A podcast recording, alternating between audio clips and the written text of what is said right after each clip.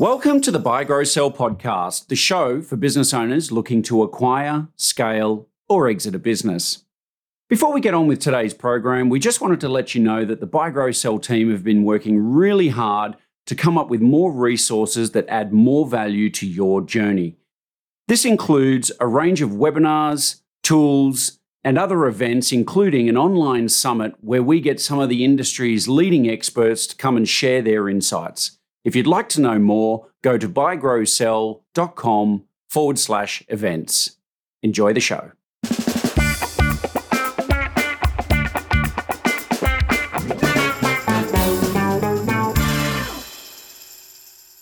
Welcome to another episode of the Buy Grow Sell podcast.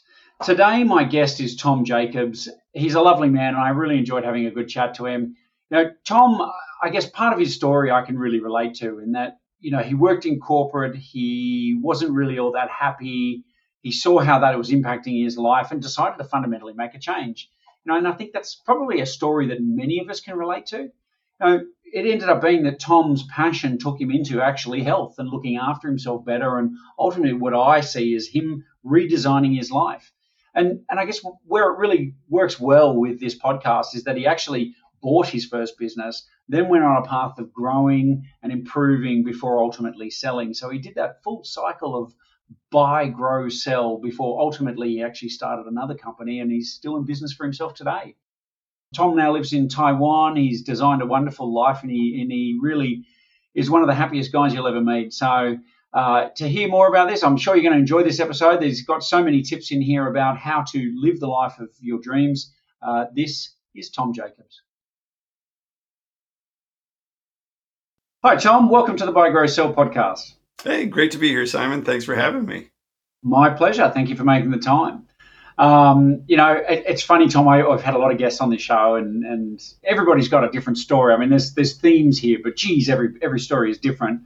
And and one of the things I loved about your story, you know, and I know we're going to get on to Body3, personal fitness was the business you ultimately sold, but what I loved about your story was you actually bought the business originally so you and then you took it through a growth journey and then you sold. So you, you really kind of ticked all the big boxes here for the Buy Grow Sell podcast. So, so, no doubt there'll be a lot to unpack. But mate, could you maybe kick off for us? Maybe give us a little bit of your background and what led you to ultimately acquiring that that first business. Yeah, great, great question. Um, I I call myself a serial entrepreneur. Uh, not that I love like going through the the challenges and all that of being an entrepreneur. I'm just allergic to working for somebody else. And I make a crap employee. So nobody would hire me anyway. So might as well like start my own business. But um, really my journey started when I was 16 years old as an entrepreneur. And I had a mobile DJ and string quartet business uh, wow. when I was in, in high school and uh, so that kind of took me through college. Um, ultimately, I got a degree in theater management of all the random degrees that you can get, and quickly found that I couldn't support my two worst habits, you know, living inside and eating uh, with the theater degree. so I uh, started working in oil and gas. I was living in Chicago, Illinois. And uh, I started working for Amoco Chemicals that was bought out by BP. Um, I got sick and tired of the cold, so I moved down to uh, Houston, Texas, and I continued to be working in oil and gas. And what happened is, you know, in that 12 years of, uh, yeah, about 12 years of working in in corporate jail, I call it, um, I I got fat. I, I gained 40 pounds. Um, my my blood pressure went through the roof. My cholesterol was really high. You know, I was 30 years old, and when I saw my doctor, he was like, "Well, you need to make a choice. Like, you can either take these pills to correct the problem. That's what I recommend you do, or you could do this thing called diet and exercise. But nobody does that. Just take the pills." So luckily, he does. He doesn't practice medicine anymore. so, uh, but um, I I love a challenge, right? An entrepreneur. So I decided to do the diet and exercise thing, and, and I did a 12 week body transformation program back in 2001. And in 12 weeks, I lost 40 pounds of fat and gained 10 pounds of muscle. Um, but more importantly, that cholesterol came back down, my blood pressure came down And when I went back to see my doctor, he was like, "I'm sorry, who are you?" he could have hardly recognized. It. He was like, "Wait, you have a six pack now, and it used to be a keg." so wow. Um, wow. it was, and it was in that transformation that you know people at work were saying, "Gosh, Tom, what's your secret? what are you taking?" Yeah. Like, quick, quick, quick question on that, Tom. Because and, and congratulations, by the way. I mean that kind of transformation. It, it's you know I've I've yo-yoed with my weight over the years, and so I I know just how damn good it feels when you you make that kind of sort of progress. But I'm curious in your thoughts about what led to you kind of getting overweight or being unhealthy or less healthy. Um, do you think eating is some sort of perhaps mechanism or linked with happiness or a lack of it? Yeah, I mean, absolutely. I'll I'll give you my diet before um, that led up to the forty pounds. So, you know, I was working for a corporate, you know, and it we used to work downtown Chicago, big building, Amoco building, but they eventually moved us out to the suburbs. I live downtown, and so I had to get a car and now drive and commute an hour on a good day when it wasn't snowing to the office and back. So two hours a day. So wow. I would get in my car at 5:30 in the morning and I would roll up to Dunkin' Donuts. They would see my car coming and they would have my blueberry donut my chocolate glazed donut and my medium coffee ready for me, and I had my two dollars and one cent ready for them. Oh wow! Every single day in yeah. the morning. So that, I, am actually still just reeling that that, that only actually cost two dollars. So. what?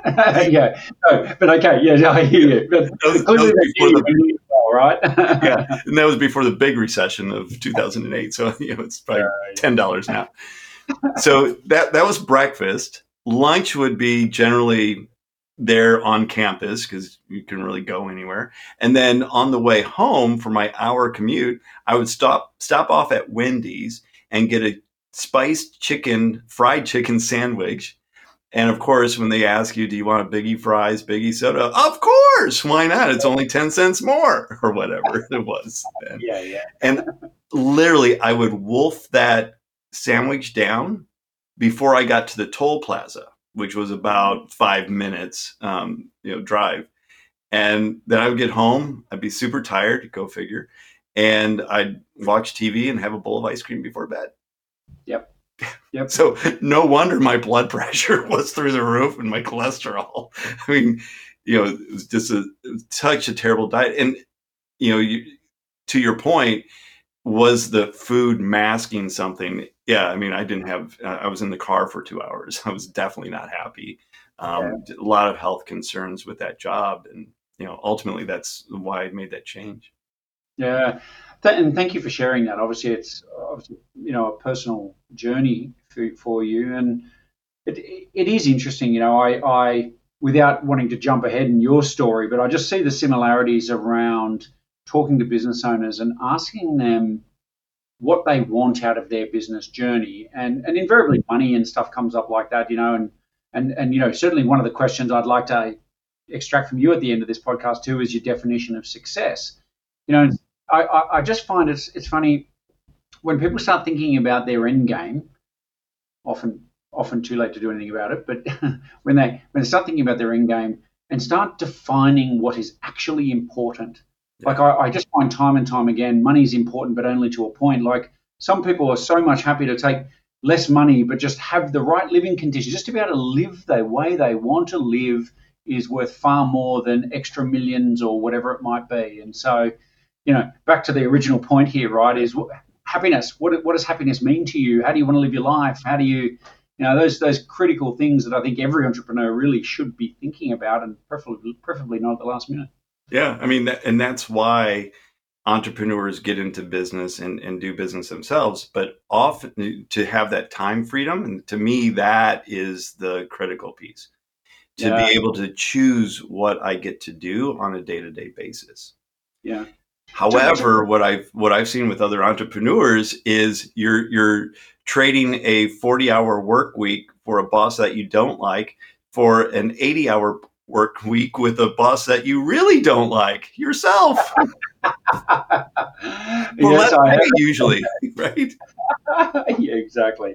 I often laugh. You know, people. I hear people say, "Geez, if I could only could clone myself," you know, entrepreneurs. If only I could clone myself, and I keep saying, "Yeah, if I could clone myself, I'd probably get really, really irritated with my coworkers because they just annoy me." yes, absolutely.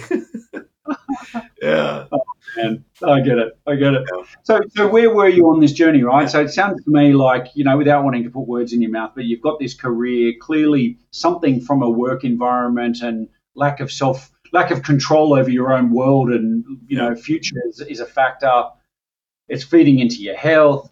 Yep. What, at what point, where in this journey do you start thinking I need to do something different?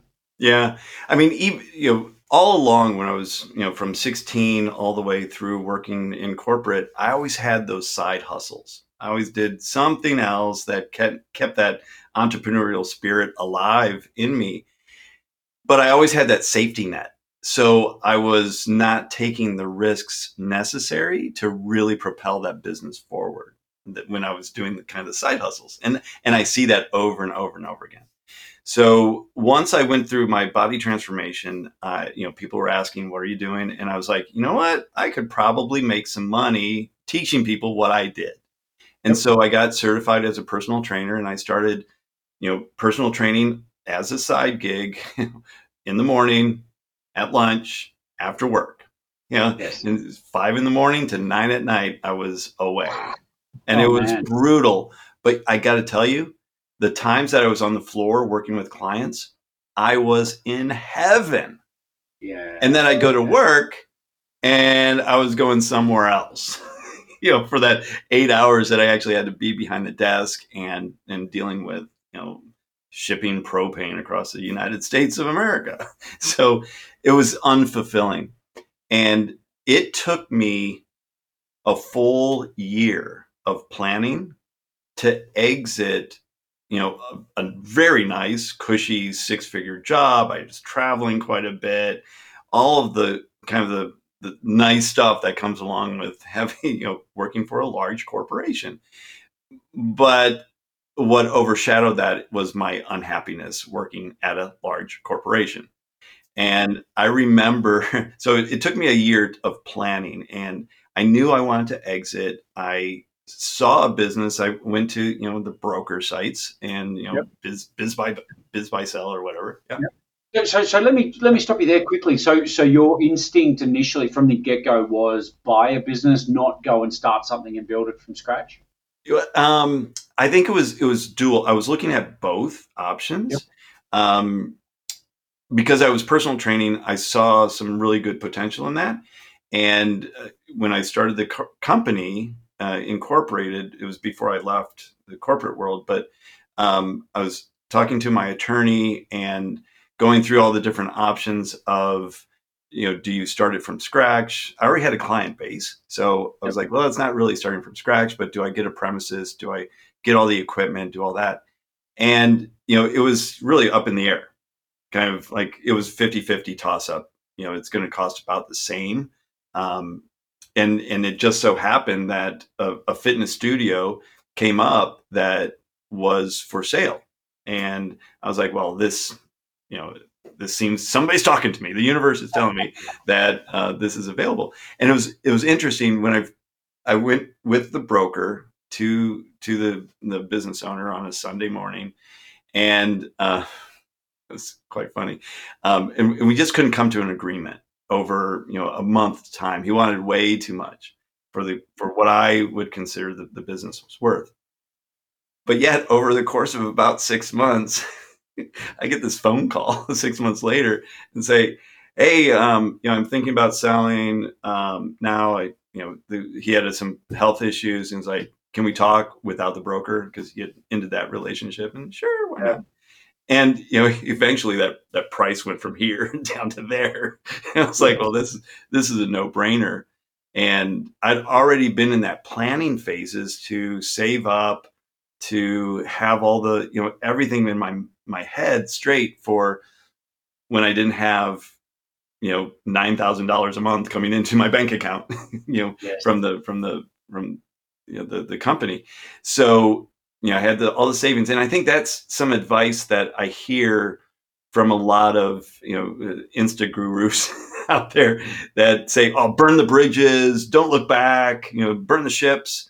And all that, and I think that's really irresponsible Yeah. because there needs to be some planning in place because not everything goes as planned. Yeah. Well, in fact, it's probably the one thing we can guarantee is that nothing will go to plan. So, and that's exactly what happened to me.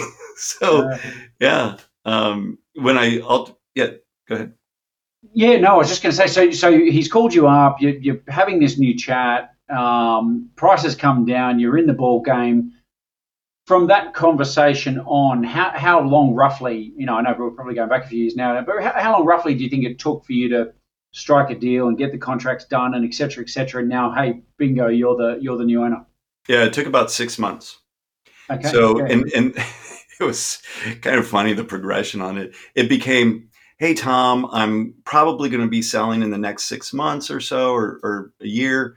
Um, why don't you come in and rent space from me as an independent contractor and train your clients here?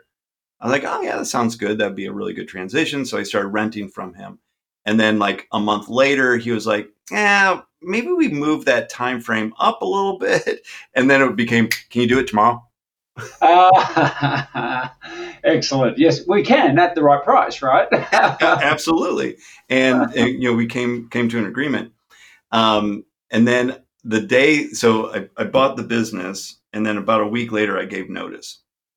So I, I bought the business in January of 2008. the absolute worst time yeah. to, yeah, the recession to buy a business. Well, you know, um, and I gave my notice at at work, and you know, I, I reported to the executive vice president at that point, and I, I go into his office and I give my letter of resignation, and he's like, uh, "You're going to do what?" Yeah, I'm going to do I'll open this gym. I'm going to be a personal trainer, and he goes, "You know, you'll never make the type of money that you'll make here." yeah. And that was so telling in terms of his mindset versus my mindset. I was like, you know what? That's not that important. You know, Yeah. I want time for I really should have said, I just don't want to work for you anymore. but yeah, yeah, yeah. You're the reason I'm leaving.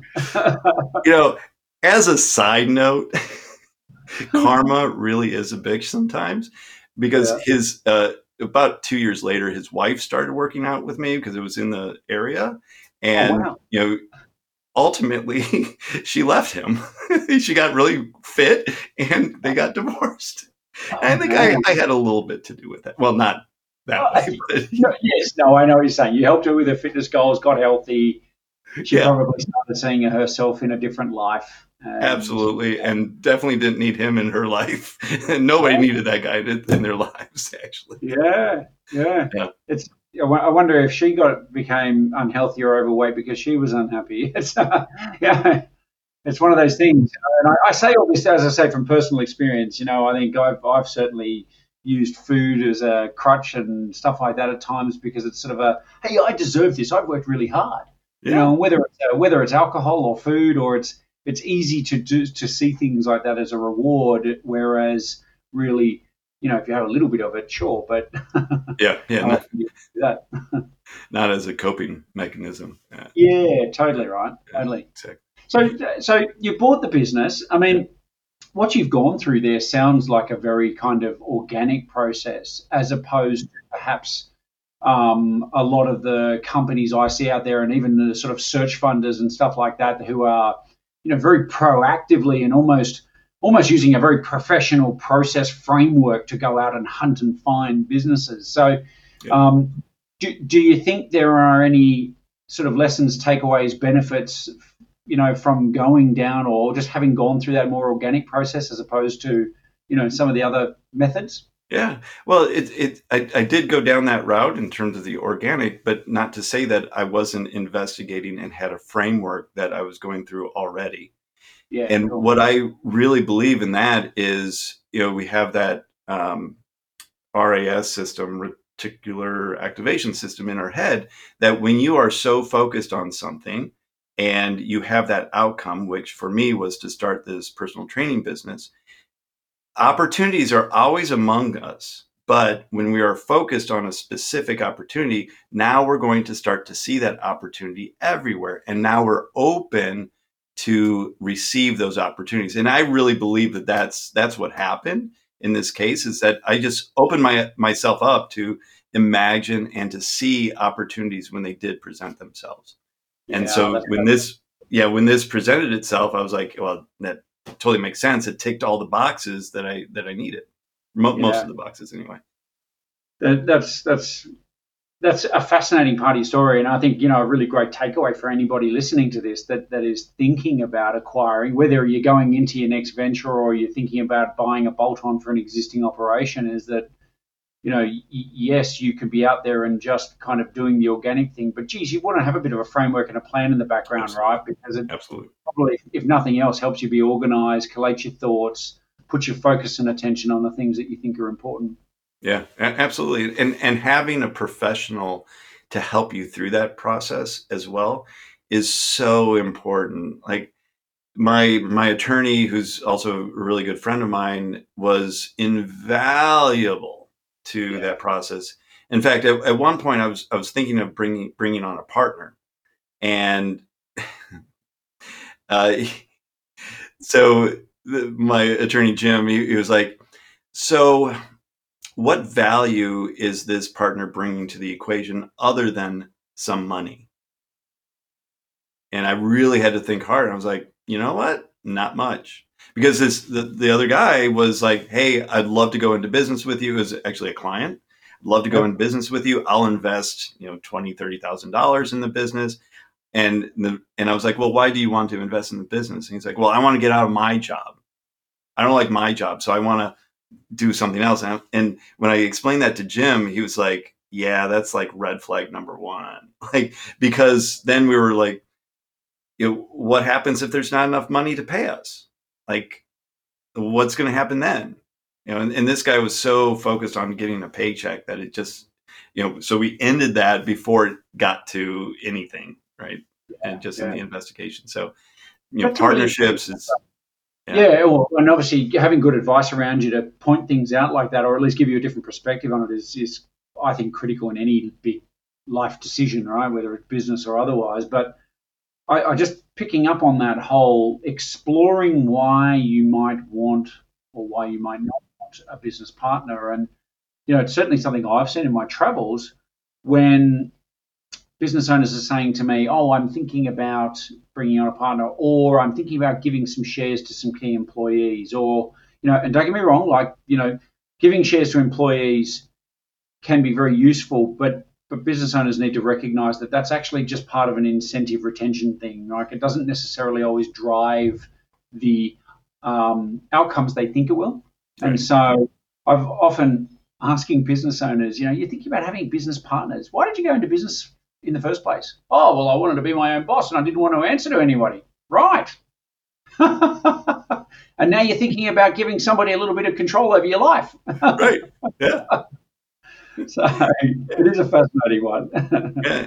And not only that, but when you're giving shares or percentages, you really have to watch like how much of that percentage you're giving away yes. for what the value is that you're receiving in the in the back end of it.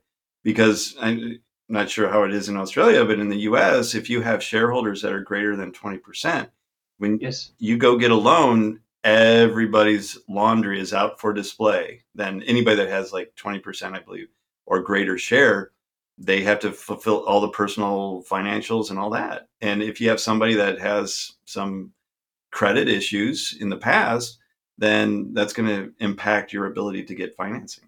Yeah, that's a really, really good point. Um, in fact, we're doing some extra work on this. So, any, anybody listening to this who's thinking about um, having shareholders, bringing in partners, how to manage existing shareholders, um, we actually did a, a, webinar on this called Breaking Up with Your Business Partner. So, you know, what happens at the very end of all this if things don't work out right? So, what are the things you do now to protect yourself if things don't work out?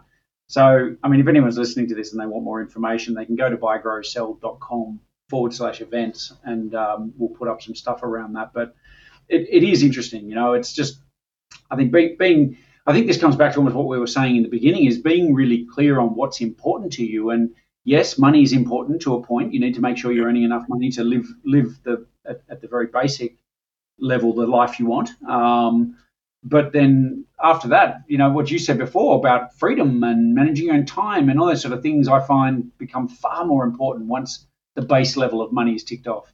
Yeah, yeah, absolutely. And you know, it, and again, that time freedom, you know, is is relative when you're buying or starting a, a, new business as well. Because a, a, lot, yeah. like for me personally, I was working 15 hours a day, six days a week. Yeah and that was not the time freedom that I was looking for. You know. I, I, was uh, those not watching the video. I, I, was just putting my hand up, going, "I get it, man." Yep. I I was saying to a friend once, we we caught up, and um, this was really early on, the first couple of years of our business, and I said, at the moment, I'm working 14 to 16 hour days, and literally, I turn off my computer, I go upstairs, I pass out, I wake up, I do it again, and. Yeah he just looked at me like I was some kind of an alien with three heads and just went, "What? What are you doing? You can't. Yeah. You can't keep doing that." Yeah. And and the reality was, he was right. You can't keep doing it. So, you know, okay, you can burn it at both ends for a little while, but um, geez, if you don't have a plan to build yourself out of that, um, you may find yourself back into this scenario of having some health problems, right? Yeah, exactly. And especially if you're in the health and fitness industry, you definitely don't want those those health issues yeah. popping up. You're not a good example for your your clients. So, so how did you handle that? So you bought the business, you now you're running it. You've even got people wanting to buy into your business. Yep. Um, you know, what did that growth journey look like, and how did you handle some of those issues that business owners often too often too often face? Yeah. So um, when when buying a an, an existing business, a lot of times the existing owner will offer consulting services or offer a transition, all of that. And kind of from my own personal experience, I'd say don't take it because especially like if, if you're buying a business that was failing, why would you take ex- advice from a business owner that was failing in their business, right? And that was definitely my case. so and and so we reversed roles when I, when I bought the business. He then rented from me, you know, space and was still training clients, and it was just a, a disaster to say wow. the least. Because then you know he still felt like he could, you know, establish some you know ideas and and drop those ideas. I'm like, yeah, no, thanks for that. But yeah. probably the biggest mistake that I made was I expanded too fast um, and you know, when I when I bought the business, I was able to take out my entire retirement account that had you know from oil and gas over ten years of working there, which was a pretty sizable um, amount, and I invested that all into the business. And within six months, I was just about broke. And that was because I, while I was able to manage millions of dollars of freight for large corporations, and negotiate and do all that good stuff. I didn't know the first thing about running a small business where you have to have every hat imaginable. you have to be the janitor, you have to be the salesperson, you have to be the practitioner. You know, you're doing everything in the business. And not only was I just going crazy working 15 hours a day, but I was going broke as well. And the moment that I realized that I needed to one get help and as entrepreneurs, we're on this island. You know, our friends who are working corporate jobs don't understand like what we are going through. They don't have that mindset. And we feel like we're alone. We can't ask for help. And I just want to tell any entrepreneur that's going through that right now that is absolute BS. There are people out that will help you, um, many that will do it for free, uh, others that you know a coach or whatever that that you can you know invest in. And that's what i did. I invested in a coach and learned how to sell. That was the number one skill that was completely lacking in my my skill inventory and once i mastered and i, I really believe that i would say that i've mastered sales at this point once i mastered it that first year in business so I struggled to make a hundred thousand dollars gross in that business in the first year. The second year, because I learned how to sell, I did four hundred thousand. Yeah, nice. Just from and then new problems, you know, came about. Now I needed staff and yeah. do all that. And and through coaching and uh, education and you know listening to podcasts and and doing all that you know business related things that I wasn't used to doing and kind of self development work you know I was able to learn and grow and and build that business up over the next 10 years. Yeah. That's that's awesome. I mean and and just to second your comments there yeah I mean I guess if anyone's listening to this podcast, well, you're already doing something to help further yourself because you're listening to podcasts to try and learn. And so, you know, hopefully we'll we'll give you some value around that uh, that investment of time as well. But um, there are so many business groups out there and peer groups and different things, and you don't have to necessarily spend a lot of money. I, I agree with you around the personal coaching stuff can be invaluable. Um, I've got advisors and coaches and people who help me in every facet of my life because well, as I always think, you know, if it's good enough for Tiger Woods to have a coach and he's at the top of his game, like surely little old me with so much improvement to make deserves a coach as well. Absolutely. Yeah. so, yeah. yeah, but it's um that's really cool. And so, Tom, where where on this journey? So you've you've built it, you've grown it. I, I, imagine somewhere in this journey, you know, maybe it was year two, you started also going, hey, you, you, know, there's a sense of pride probably. You're starting to live probably a more comfortable life. Things are good. Um, at what point in that journey do you start thinking about exiting, and and you know, where did that first play into your mind? Yeah. So um, my advice on on that is always have the end in mind. So from the very beginning, and ultimately, while I when I first purchased the business, I didn't say, okay, in 10 years I'm going to exit the business. That was not that. But I knew that I wanted to grow it and then ultimately that would be my retirement when I yeah. sold the business. So I always had the idea that I was going to sell the business. Yes. And, and when you're the practitioner of a business, and this is what I learned from buying buying the the business before. He was the practitioner of the business. He was the only one there. You were buying him. Yes. And ultimately, I was like, well, I don't want to buy you and your intellectual property because there wasn't much there. I just want your equipment and I want your lease. And that's yeah. ultimately that's what I bought because the price came down from, you know, oh, you know, I have all this experience. I don't care about your experience this is going to be my deal and you know that's kind of the value of the business is in the process that you've created to eliminate you as the person in the business. So you know the old saying you know work in the business versus on the business you definitely want to be working on the business not in the business. Because if if that business is only tied to you your name's on it it's all your intellectual property ultimately there's not going to be a lot of value to it to a new business owner because when you sell you're not going to be there anymore. So i'm curious how you handled the tension between working in and on the business because clearly when you bought this business it was you. Yep. You're the one and and so you mentioned before the first year was hard then you learned to sell. So obviously you went away and learned on the about that's working on the business to me because it's working on you right? Yep. so but but I, I find I find this in my own business, right? That there's this constant tension between doing more in the business because oh geez, if I just do this, well, I might get a couple more clients. We might do this one other thing versus going no. I'm actually going to push out or, or say no to certain things and block that time. And okay, I might miss that sales opportunity, but I need those hours or those blocks of time to start doing something more valuable and working on the business.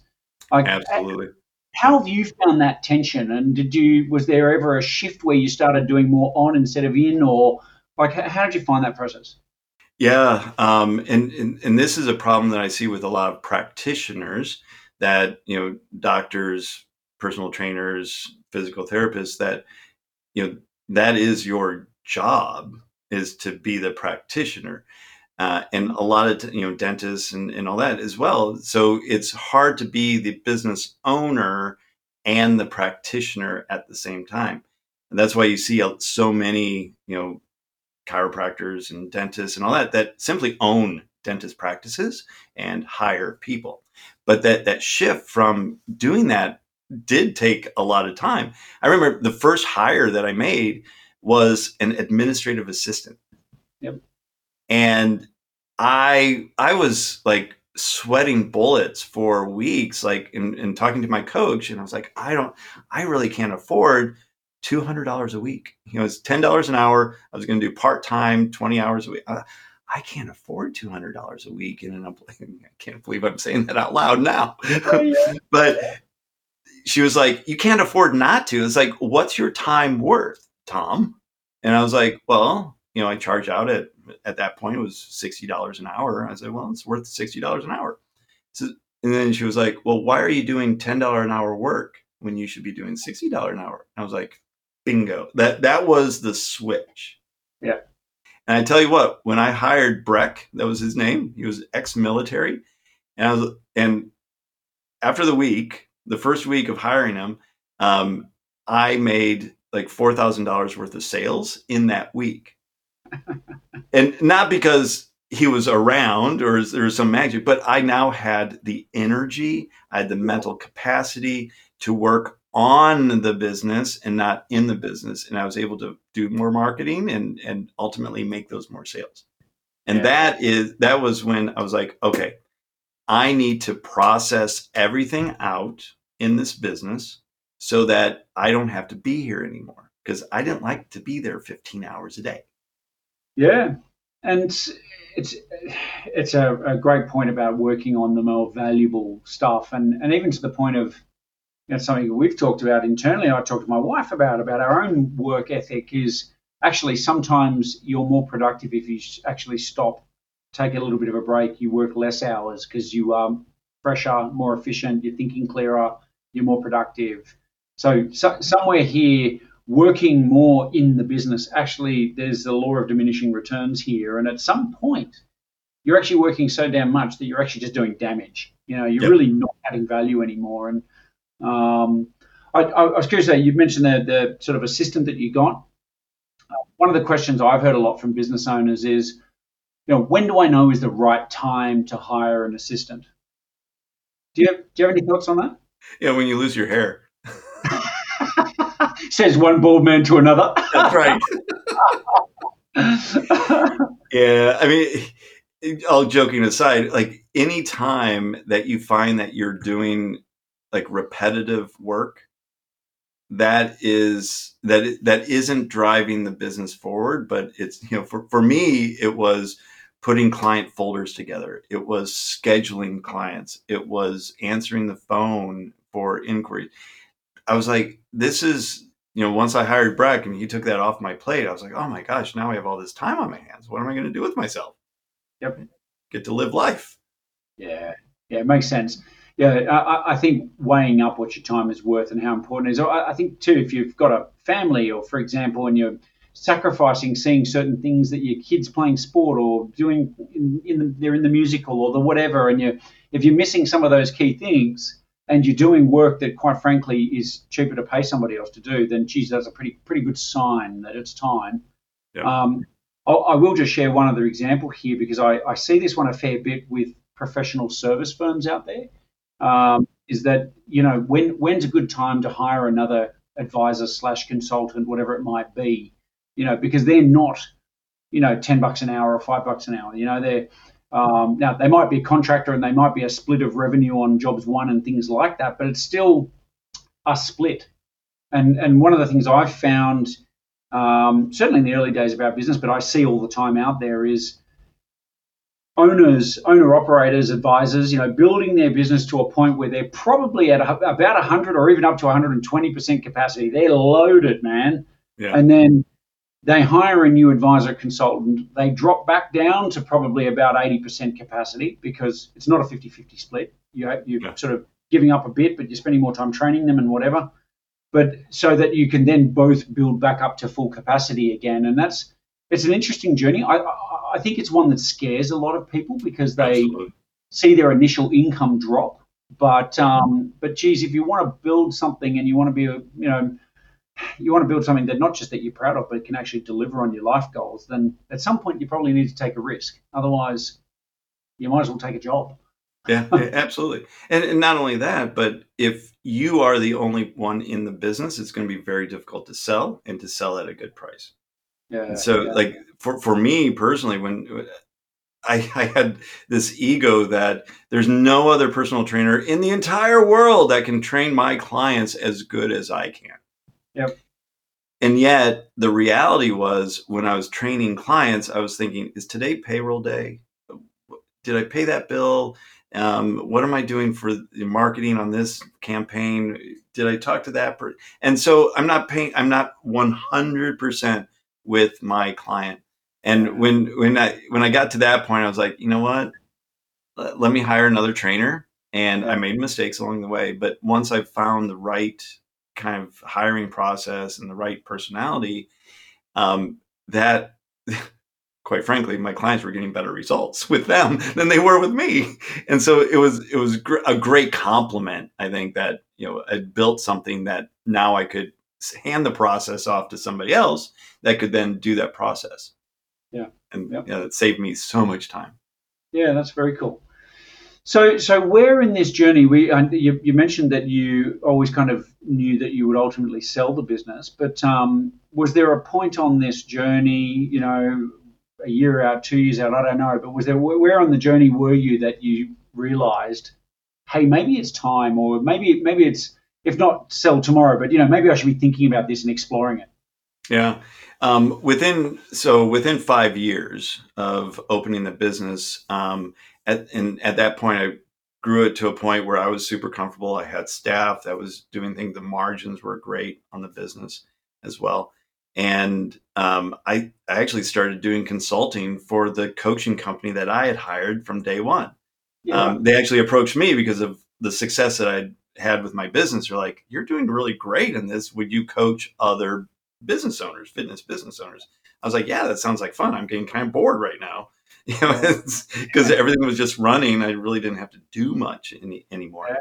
And you know, an entrepreneur that's bored is not a good entrepreneur. yeah. So I started working with them, and and then kind of did a trial run, if you will, of being completely exit from the business. Yep. I still owned it, but I put a manager in place and and set up the processes to do that. And it went okay. Uh, I wouldn't say it was stellar. Like there was no growth over the next three years. I was working as a consultant, um, but working as a consultant, then I was able to travel around the world. I was doing more speaking engagements, and then I found a new passion. Yes. And that in that fitness business, while it was still a passion, it wasn't the primary passion. Yeah, And so it was at that point where I was like, okay, I've kind of exited the business. It's not doing really great. I don't think I could sell it right now for what I want. So let me go back into the business, let me build it up some more and get it prepared to sell. And that was when I went back, and that was like year eight. And then it was another year and a half of prep work to now get the financials in order. Um, you know, as business owners, and I hope this doesn't go out to the IRS or anything like that, but uh, or the revenue services. Yeah, yeah. we like to put things into expenses that might Yeah. not really be expenses to the business. We so it's clean. Normalizations uh, there, uh, Tom. You know, nice, nice, bland, generic name there that could mean anything really. That's right. it's uh, ongoing education or continuing ed. yeah, yeah, yeah. That beach vacation was with a client. totally. We talked a lot of business over that mojito. yeah, exactly. Yeah. So it, and and so shoring up the financials so that when a new uh, prospective owner looked at those financials for the last three years, which is usually what they look for, now it shows this great growth and the expenses are way down and the profit is big. And while I took a hit with taxes for a year and a half, it was well over um, compensated for what the price ultimately that I got for the business. Yeah, interesting. So, so a business like that, um, without necessarily going into your exact numbers, but how do they tr- traditionally sell? Like, is there is it a multiple of profit? Is it a multiple of revenue? What is it? Is it asset values? How, how did you come up with the number for the with the seller? So it was really a combo of uh, the net income and the asset value because you know a, a fitness training center um, has a lot of assets to it and build out and lots of iron in that in that business, a lot of heavy things. Um, so there's there's definitely value in the equipment itself, yep. um, but then also in the contracts that I had with existing clients. So I made the shift from going just kind of session to session to doing monthlies to doing 18 month contracts with my clients.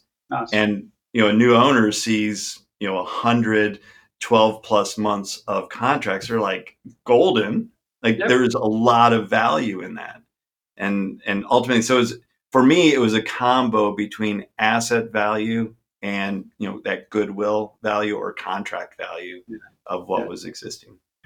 Do, do, you know, for, for anybody listening here, if I could if I could paraphrase you back here a little bit, Tom, eh, because this this is just such a critical point, I think, for every business owner if you're wanting to build value in your company, you need to think about your model, right? Buyers are buying your future stream of profits, and really what they do is discount that valuation based on all the risks they see. So what Tom's described here with, you know, longer term, well, let's let's call them they're actually sort of probably more short to medium terms if you look at lots of different business models. But the point being, look out over 12 to 18 months and you've got all this contracted revenue. And no doubt you knew your churn rates at the time too it's nice, consistent, reliable, reduced risk revenue. Absolutely. And and that is ultimately worth more to an investor, right? Like that they could they can discount that back to today's value, apply a re- interest rate margin and a, a discount factor, but you're you're going to be worth a lot more than somebody who is just leaving pretty much hand to mouth. Yep. Yeah. And and if you're if if that owner is in the business that is even more risk because it's that that personality and that's what i found when i exited the first time when i started doing consulting is my personality was in that business way too much. And that's what drew people in. And when that there was a huge shift in personality the the manager that i put into place did not have obviously didn't have my own personality. He had her own you know personality which wasn't jiving with the current clients and, and prospective clients, and that's why there was no growth uh, to the business. Um, but once I kind of made some changes and processes to really exit me, even though I was there on a regular basis to help grow it back up, I was growing it from a process standpoint, not a personality standpoint. Yeah, yeah, really great point. Do, do you think too, just just to pick up on that a little further, it, do you think the fact that whoever was the manager is there you know do you think them not being the owner you know i always sort of hear this thing of you know how do i get my employees to act like owners well the, the reality is in most cases you can't because right. you know what if at the end of the retired day they go well i'm done i've given my hours here i'm over this yes those two or three things would really make a massive difference to this business, but I'll address those tomorrow because it's yeah. just not as pressing to me. Yep. Yeah. Do you think that played a part in your situation? A- absolutely. Yeah. Nobody's going to pay attention to your business like you will. Yeah. Uh, nobody's going to be an owner like you are. And there's definitely a difference between the owner mentality and an employee mentality. And we need both. There's not one's better than the other. It's just they're different. And it's good to recognize when you have an employee uh, that acts like an owner or gets incentivized like an owner. And you yeah. find that right mix between leader and employee. And then that, that person is really the golden golden child of, of your business. Yeah, yeah, absolutely. We don't have favorites, but we do. Um, yeah. um, you know, a little a, a comment I'll add here too, because you're right about employees won't won't behave like you will in your business, um, or they certainly won't. Um, they often won't step up to the level that an owner will. The flip side of that, and, and I've seen this, is where the owner has started to check out. Yep. You know, they're just not present. They're not putting in the effort. They're not turning up to as many meetings. They're not invigorated. Well, guess what? Like your your employees will also mimic that, right? And so, you know, you, you ultimately are damaging the uh, your culture. You're damaging the way your business performs. Like if you find yourself in that kind of a situation, maybe it's time to think about hiring somebody, or or, or frankly, getting ready for sale because you, you clearly shouldn't be in the day to day anymore. Yeah, ab- absolutely, one hundred percent. Um, Tom, question: When you went to sell, how long did the process take from the, the moment you said, "Okay, let's do this"? Like, you know, you'd probably been thinking about it and working. Yep. Where you said you'd been working on the on the business for eighteen months, getting it ready. But yep. you know, at some point, you go, "Okay, I'm going to start down this process of selling." How long did that take from that kind of decision to you found the buyer, the deal's done, settled, paperwork signed, and you've got got you've been paid? Yeah, it was about uh, three months uh, okay. from when I put when I just said, okay, I'm I need to sell it, and that was kind of the mentality. I need to sell it by, I think it was May or, or June was was my time frame. Yep. Um, because I had other things that I wanted to do, yeah, cool. and that didn't didn't need to be tied to a brick and mortar business in, anymore. Yep. And yeah, yeah. and I, I, think it was an interesting way, and this is I, I would always suggest this for any any entrepreneur that's looking to sell is to really look at your network of people that you've had interactions with and use your network to find the buyer. Yep. I I was really lucky um, when when I was whenever I would train or find new employees, I always did a training program where you know people interested in becoming a tr- personal trainer I would yep. train them over a 12 week period. I wouldn't charge them for it. I wouldn't pay them either. Um, but they would learn all the skills of becoming a great personal trainer. And then I would have the pick of the litter, right? So I would say, oh, yeah, I want to work with that person. And then everybody else can go away and do your own thing. Yep. Everybody gets value out of that, right? It was a really great way of finding new employees. And one of the rejects, hate to say that, but he um, ultimately he wasn't a perfect fit. There was somebody that was better. But I, I went back to everybody that was in there, and I knew he had his own like little boot camp business going on, and and so I um, approached him. I was like, "Hey, just curious, have you ever thought about you know starting your own brick and mortar business?" He's like, "Oh yeah, that's my goal in three years." And I was like, "How about advancing that goal a little bit?" And so, you know, so there was kind of that yeah, cat and mouse game at first because you don't want to tell people that you're selling, because um, that's going to, you know, diminish. You know, it gets people nervous, gets the employees nervous, gets your current clients nervous. Yep. Um, so it was, you know, we signed an NDA to do further investigation, and you know, I had approached two people, yep. to to buy, and he was like, "Yeah, this is this is good." Um, I did owner financing as well. So, yeah. um, which, you know, again, you need to know your risk tolerance if you're going to be doing that. But I was so confident in one, his ability to maintain the business um, and in the way that I had the business set up from the beginning that there was not going to be a problem with him paying me over a four year period. Yeah and so I got a lump sum up front, front, and then I financed the rest over four years, which again is a couple couple things that are great for the seller in that scenario. One, I didn't get hit with a huge tax bill from selling mm-hmm. a business and getting a lump sum, and it gave me four years of a nice kind of runway to take off with my new venture as well. Yeah, cool. That's that's interesting. Yeah, just goes to show once again that you know money's important, but the terms and the conditions and all those things, it's all tied into one one discussion. So, yeah, um, yeah, really interesting.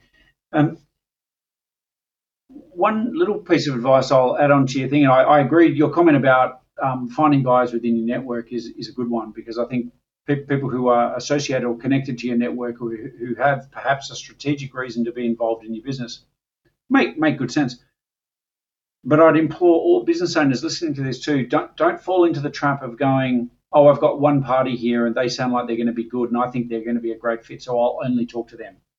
Um, you know, by the sounds of your situation, Tom, you had a, an entire list of prospective people that you could be talking to, and some might have been better than others. But at the end of the day, there was a list, there was multiple potential parties, you had options. Um, yep.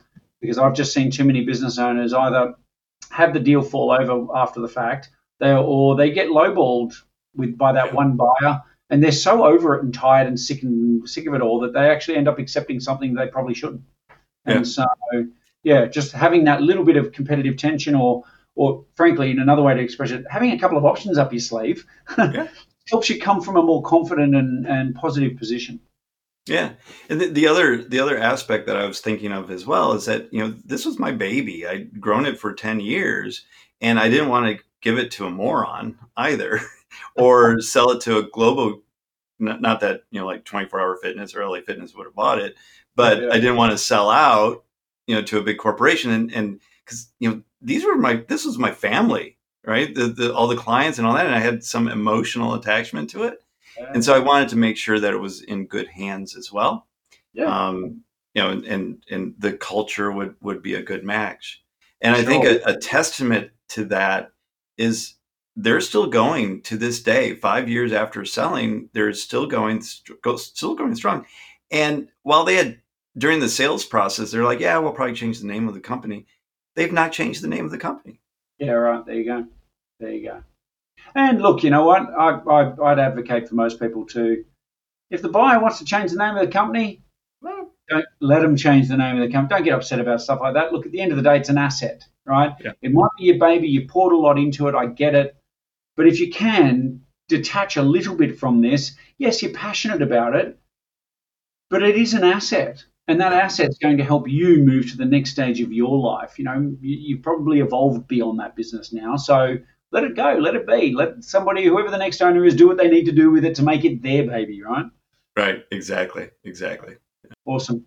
Tom, I, I, we're almost sort of at the top of the hour here, so uh, we're going to probably have to wrap up. And I, I still want to ask you um, sure. what your personal sort of definition of success is. But before I do that, maybe you could just give us a bit of an overview of what you're doing these days. Like, you know, what, what do you spend your time on? You know, who are the kind of people out there that you you serve these days? Yeah. So um, I'm in retirement. No, I'm just kidding. Um, I, I, really, I really feel like I am because now I, I have a virtual business. Um, so I do a couple things. I do sales consulting and help people with their sales process and, and getting better at sales because that's what propelled me in my business. And I also have a call center where we book appointments for fitness centers and uh, holistic medical practitioners in the U.S. and the U.K. Cool. Um, and then there's some other things that I'm, I'm doing as well, but um, that's my primary business. Uh, and and that you know again through that process of buying and selling Body Three, um, I've already you know thinking what's my exit strategy for the call center, for the marketing that I'm doing, and for sales training, so that it's you know just always in the back of my mind. Not that I'm going to sell today. Well, somebody offers me the right number, it might be, but um, it's it's you always have that end in mind, um, and so yeah, that's yeah. I, I, I kind of call myself the impact pilot because I, I like to have impact through sales, storytelling, and booking more appointments and doing those conversions to help businesses grow. That's awesome. That's awesome. I, a friend of mine says, uh, always reminds me that we all live by selling something. So, you know, and I, I'm a big believer in that too. It's, you know, by selling something, you're typically you're adding value and solving problems, and that's that's the way to see it. But um, so if you're listening to this and you're struggling with some of your sales, then then certainly reach out to Tom and um, you know have a chat to him about how he might be able to help you in your world. Um, and on that point, Tom, I mean, um, what's the best way for people to get in contact with you? Yeah, my, my website is probably the best. Uh, it's uh, tomjackobs.com. So T O M J A C K O B S.com. I'm also on uh, LinkedIn, Instagram, and Facebook. Not so much Twitter these days. Uh, and uh, yeah, that's probably the best way to, to get a hold of me. Uh, well, as always, we'll put those uh, those links into the show notes for everybody. And um, as I often say on the show, if, if you are going to reach out to Tom, Perhaps include just a little note, let him know that you heard him on the Buy Grow Sell podcast, just to give him a little bit of context. Um, if you're going to reach out and connect on LinkedIn, do that as well. Add a note, be a person, not a robot. Yeah. Um, similarly, if you'd like to reach out and connect with me on LinkedIn, I certainly always accept uh, connection requests from people who are listening to the podcast. But once again, I'd just like a little note saying, heard you on the podcast. That'd be fabulous. I'm always very happy to connect with business owners and people who are trying to do good in the world. So, um, so yeah. So look, Tom, this has been really awesome. Um, to wrap up, do you have a what's your view? What's your view on success, and what does that word mean to you personally? Yeah, um, it has not changed in you know the the 20 years I've been doing entrepreneurial work. And to me, success is when you're happy. Yep. Happy with the way that your life is going, the happy with the impact that you're having to other people, happy with your freedom that you have, however you define that happiness. It's not the size of your bank account, it's the size of your smile. Yep. Awesome. And, and to this day, like I have achieved, I think the ultimate of success in my definition of it. I mean, I, I live in Taiwan. I don't live in the U.S. anymore. Um, you know, it's, it's, I get to travel all over the world still, and you know, I don't have a brick and mortar business that is tying me down. I have a virtual business. I've designed that business in a way that supports me, not me supporting the business. Yeah, very nice, very nice, and a great note to end on. Tom, thank you so much for your time. Um, you've been very generous. Um, I've really enjoyed hearing your story, and uh, and I know our audience will get a lot of value of it, out of it, just as I have. So so thanks again for for coming on. No problem. Thanks for having me. Appreciate it. Pleasure. And thank you all for listening to another episode of the Buy, Grow, Sell podcast. If you'd like any more information, please get in touch via buygrowsell.com. Hit me up on LinkedIn. Always happy to connect with other people. And if there's anything we can do to add value to your world, please let us know. Thanks again for listening.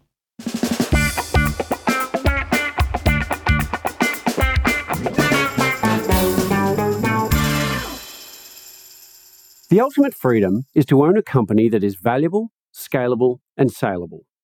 Wherever you are on your business journey, it's worth understanding what is driving value into your business and what could be holding you back. For more information, speak to the team at Exit Advisory Group by going to exitadvisory.com.au or send an email to ask at exitadvisory.com.au. Thank you for listening to the Buy, Grow, Sell podcast with Simon Bedard. For complete show notes with links to additional resources, visit buygrowsell.com forward slash episodes. Simon is the founder and CEO of Exit Advisory Group, and you can follow him on LinkedIn.